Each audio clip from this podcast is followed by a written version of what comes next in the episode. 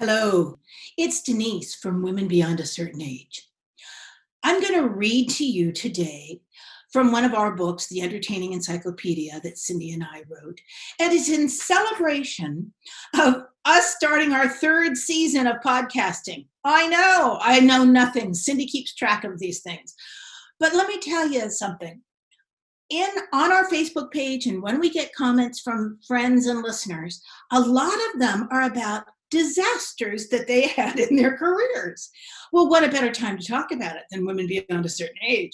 So I'm going to read you the story. And then what I'm hoping is people will write us, go to our Facebook page and leave us a message about your disaster. And you know what? That's going to make a new podcast. You know me, I don't care what I say about other people, and I'm perfectly honest about it. Now, if you have a great story, but you feel or need to stay anonymous, then just private private message us or email us. No one will see it and we won't tell a soul. How's that? All right. Here's my story called Swimming in Mink.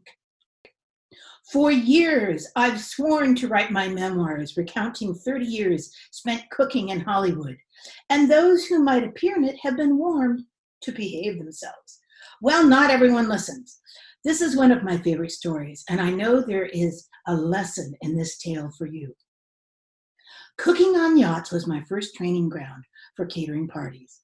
I was hired as a chef's assistant, and the first event I worked was a birthday party for Miles Davis. Herbie Hancock was the piano player. Dionne Warwick sang for her supper. Rosey Grier was handsome. Tom Bradley was the mayor of Los Angeles, and Eddie Murphy arrived with his entourage. I was dazzled.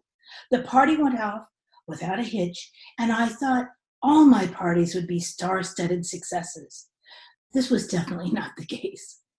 What I learned about entertaining on yachts was to make lengthy lists and a bunch of them because forgetting something important at sea and having to do without can become your worst nightmare.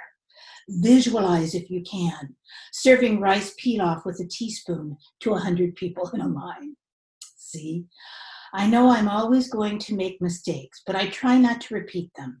Large serving spoons for the buffet went right into my party toolbox after that night.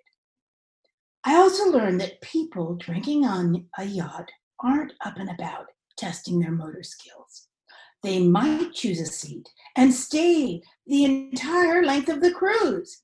Here's a tip get your guests involved, dancing, games, charades. Have them do anything but just sit and drink. One cold and windy night aboard a yacht, a well groomed couple was hosting their company party. No coins were spared. Dinner was served. There were flowers and fine linens. A harpist played like an angel. Yet it was dull as a mortuary on a Monday night. Statistically, very few people die on Monday in LA. I don't know why. Maybe for the same reason the freeways are less crowded. When boarded a party, most guests will either leave or drink more, trying to make themselves and the other guests more interesting. Because we were on a yacht, they couldn't very well leave, and so they drank. That included our hostess, who, like most hostesses, did not take time to eat at her own party.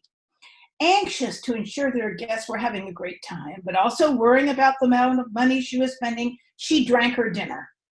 I believe the six olives were considered her entree. When the boat finally docked, after hours of martinis, her husband realized she was a wee bit tipsy or dead drunk. he was not amused. He made his way off the boat in a huff, saying goodbye to his guests from the parking lot. His wife, our hostess, was furious and staggering. Disembarking a yacht wearing a $100,000 mink coat without using the handrail can make for a party surprise. In fact, it became the much needed entertainment of the night. I saw this beautiful woman slide between the boat and the gangway, timed perfectly with the swell of the water. With horror, the captain, crew, and most of the party guests heard the splash. Her mink coat not only doubled in size in the water, it doubled in weight. Yes, we were witnessing a potential drowning in just four feet of water the first mate removed his shoes and jumped in after her. Our hostess was not about to remove her mink coat, and a struggle ensued. After several more crew members went in after her, she was lifted, coat and all, onto the pier. Guests were clapping. Now they were having some fun. I often think of that lovely hostess when I'm entertaining. She reminds me to take time to eat at my own party, to remember that some things can't float, and to take my wet, smelly dogs to be bathed. I know it doesn't seem possible, but that's a true story. and I'd forgotten it until I, I went into the book to see what I was going to read. You know what? That was quite a night. Now, we have coming up we're excited to say we have gifts coming up. Some of you know I downsized last year, but I made myself a promise that if there was anything that I owned of any value that I hadn't ever used, I was going to give it away. And guess what? I've got a couple of treats.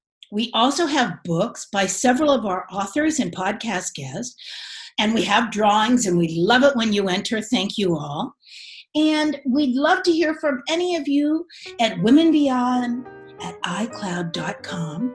And of course, you can always go to our website, which is Women Beyond a certain age.com or our Facebook page. So that's it.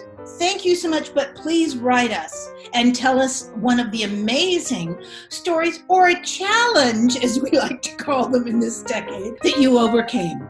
Okay, thanks so much. Bye bye. Excellent, Cindy.